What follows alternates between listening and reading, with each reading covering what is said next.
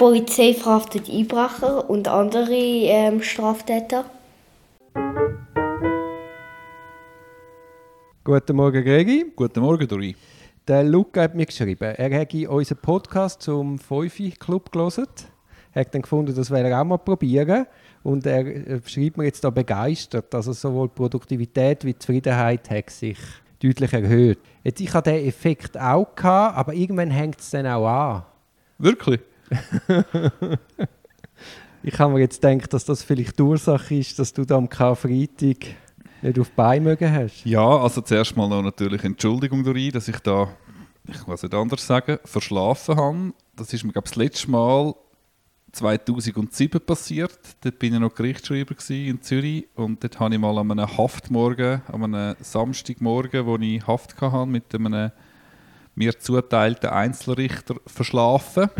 bin dann sehr heftig geweckt worden nach dem x Telefonanruf. Das ist ein sehr netter Richter, er war aber auch berüchtigt für seine impulsive Art, muss man mal so sagen. Der hat mich schnell aus den Federn geholt. Jetzt ist mir wieder passiert, im 2007 ist mir passiert, weil ich zu lange unterwegs war. Jetzt ist mir passiert, weil ich, wenn wir älter, zu lange Netflix geschaut haben. Du, wahrscheinlich in dem 2.7er-Fall sind wir sicher zusammen auf der Gas gewesen. Ja, das weiß ich nicht mehr. Sein. Die Wahrscheinlichkeit ja. ist wahrscheinlich ja. groß. Heute haben wir ja auch ein, ein Thema zum Schlafen, nämlich das Verbot von der doppelten Strafverfolgung und der doppelten Bestrafung, also Artikel 11 StPO. Gut, da muss ich sagen, dort Nein, bis in dem, ja. In dem Zusammenhang habe ich fast einmal verschlafen. Ich habe da einen Fall, denke an einen Fall, wo mich nicht gerade mit Raum bekleckert hat. Warte noch einen kleinen Moment. Es ist noch zum Inhalt vom Artikel 11. Also inhaltlich sagt es also, der Name, also wer rechtskräftig verurteilt oder freigesprochen worden ist, kann nicht für das gleiche Delikt nochmal vor Gericht gestellt werden damit äh, neben in dem spielt, braucht es einen materialrechtskräftigen Entscheid und es braucht Identität von Täter und Tat. Wichtig ist auch beim Nebis in dem Grundsatz, der hat nur nationale Geltung. Für den internationalen Bereich gilt Artikel 54 SDÜ. Äh, das SDÜ übrigens, das ist das Schengener Durchführungsübereinkommen äh, falls von Interesse. Eben in Vorbereitung auf den heutigen Podcast morgen ist mir ein Fall in den Sinn gekommen, vor etwa rund eineinhalb Jahren oder zwei Jahren in Anfang genommen hat. Da ist eine Klientin zu mir gekommen, die massiv belästigt worden ist mit Textnachrichten von einem Ex-Partner. Er äh, hat immer wieder telefoniert worden, teilweise vor der Haustür umeinander gestanden. Das war alles unklar, ja. gewesen, unangenehm mhm. jedenfalls sind insbesondere drei Kurznachrichten Gegenstand von einer Strafanzeige gewesen. Diese drei Kurznachrichten sind zwei sehr bedrohlich, wobei ein bisschen unklar war, ob das meine Mandantin betrifft oder eine Drittperson. Und die dritte Nachricht war dann sehr, sehr beleidigend und hat äh, klarerweise den Tatbestand von der Beschimpfung umfasst. Ich habe eine Strafanzeige gemacht für die Klientin wegen Drohung und Beschimpfung. Es hat dann einen Strafbefehl gegeben nach durchgeführter Untersuchung der Strafbefehl war aber nur gewesen, betreffend Bestrafung, betreffend Beschimpfung. Dagegen hat die betroffene, die beschuldigte Person Einsprache erhoben. Es ist viel Zeit vergangen, wo nicht viel passiert ist. Und dann hat es eine Teileinstellungsverfügung noch gegeben, betreffend Drohung, die ersten zwei Textnachrichten. Und äh, gleichzeitig oder kurz darauf ist der Strafbefehl, der schon fünf Monate voran eine Einsprache dagegen erhoben worden ist, als Gericht überwiesen worden. Es ist eine Zwischenverfügung vom Gericht gekommen, und in der Zwischenverfügung ist dann für mich eine relativ äh, unerwartet Verfahrenseinstellung angekündigt worden aufgrund von einem Verfahrenshindernis, äh, nämlich äh, das Verfahrenshindernis von der Teileinstellungsverfügung. Und in dieser Teileinstellungsverfügung sind ja alle drei Textnachrichten in der Begründung erwähnt worden. Was meinst du dazu, Duri?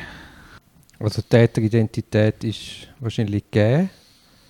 Eine Tatidentität müssen wir also näher anschauen. Also die Lebensvorgänge von diesen beiden Strafverfahren im, in der Einstellungsverfügung und im Strafbefehl. Und sind wirklich alle Merkmale umfasst. Und falls ja, wäre der Lebensvorgang verbraucht. Jetzt in dem Fall ist ja noch speziell, dass quasi äh, der Strafbefehl vorher war und wird von der Teileinstellung überholt. Also ganz speziell.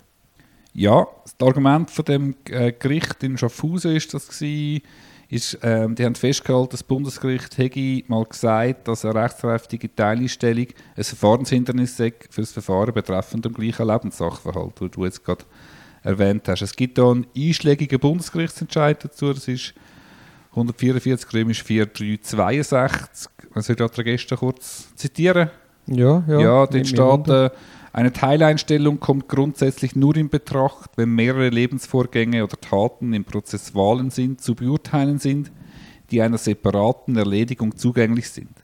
Soweit es sich hingegen lediglich um eine andere rechtliche Würdigung desselben Lebensvorgangs handelt, scheidet eine teilweise Verfahrenseinstellung aus.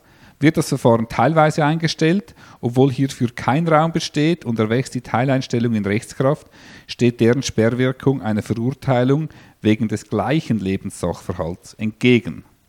Also ich mö möchte noch schnell kurz sagen, um es klarstellen. Also es geht nicht um den Sachverhalt im Strafverfahren, sondern es geht um den konkreten Gegenstand, wo Teil ist von der Teileinstellung und vom Strafbefehl jetzt in deinem Fall. Also welcher Sachverhalt ist genau der Teileinstellung zugrunde gelegen und ist das wirklich der gleiche Sachverhalt wie im Strafbefehl respektive dann in der Anklage? Ich meine, das müssen wir ganz sauber durchanalysieren. Jetzt, ich kann mir fast nicht vorstellen, dass das wirklich kongruent ist. Weil erstens ist der Strafbefehl zuerst ergangen und die Teileinstellung, auch wenn sie alle drei SMS behandelt oder kurz nennt, kann ja gar nicht sein. Also der Staatsanwalt ist ja auch nicht auf den Kopf gefallen. Aufgrund von den Umständen, die du mir schilderst, müssen wir das ganz genau anschauen. Ich kann mir das fast nicht vorstellen. Ja, genau, vielleicht noch zur Erläuterung. Ähm, in dieser Teileinstellungsverfügung wird einfach eingangs erwähnt, Frau X hat wegen, wegen der drei folgenden Textnachrichten Strafanzeige gemacht. Textnachricht A, Drohung gegen Dritten möglicherweise, B, Drohung gegen Dritten möglicherweise und C, Beschimpfung gegen sie. Und in der Teilstellungsverfügung wird gesagt, Textnachricht A und B betreffen nicht sie. Mangels Strafantrag muss man das einstellen. Mangels gültigem Strafvertrag muss man das einstellen. Das war eigentlich mehr eine Einleitung und nachher in den rechtlichen Ausführungen wird nicht mehr darauf Bezug genommen auf die dritte Nachricht. Das ist eigentlich mehr Ja, eine Einleitung ist ja, und ein eben, Überblick. Also das ist ja genau das, was ich jetzt gesagt habe. Genau, Also das das ist, genau. wäre in dem Fall nicht verbraucht. Also ich habe jetzt äh, Beschwerde geführt dagegen und äh, die Staatsanwältin hat von sich aus auch Beschwerde geführt dagegen, also es sind also beide dagegen nur. Und die Beschwerde habe ich vor 13 Monaten gemacht. Und nichts Seither gehört. nie mehr was gehört Ja. und den Fall habe ich fast vergessen, wenn ich jetzt nicht mit für dich oder mit dir da den Podcast vorbereitet habe. Also manchmal, wenn Fälle zu lang liegen bleiben, vergisst man es fast. Ich hatte einmal einen ähnlichen Fall, gehabt, aber im internationalen Kontext. Und der war hochkomplex, gewesen, weil auch der Artikel 54 StÜ, den ich vorher er- erwähnt habe, ist nicht anwendbar gewesen, weil die beiden Staaten, die involviert waren, sind nicht Vertragsparteien von dem StÜ.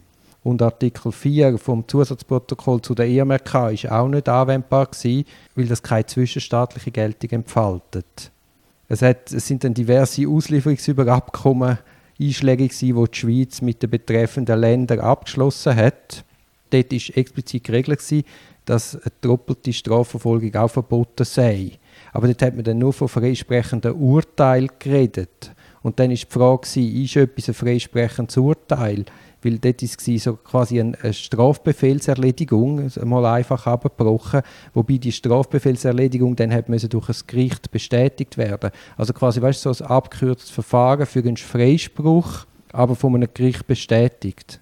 Und dann ist die grosse Diskussion gewesen, ist jetzt das einem freisprechenden Urteil gleichzusetzen oder nicht? Mhm. Ja, das entspricht ja, glaube ich, auch dem Absatz 2 von StPO 11, dass bei Verfahrenseinstellungen oder bei Nichtanhandnahme ist eine Wiederaufnahme möglich. Das ist so ein Vorbehalt, oder? Das ist in Artikel 323 von der StPO geregelt.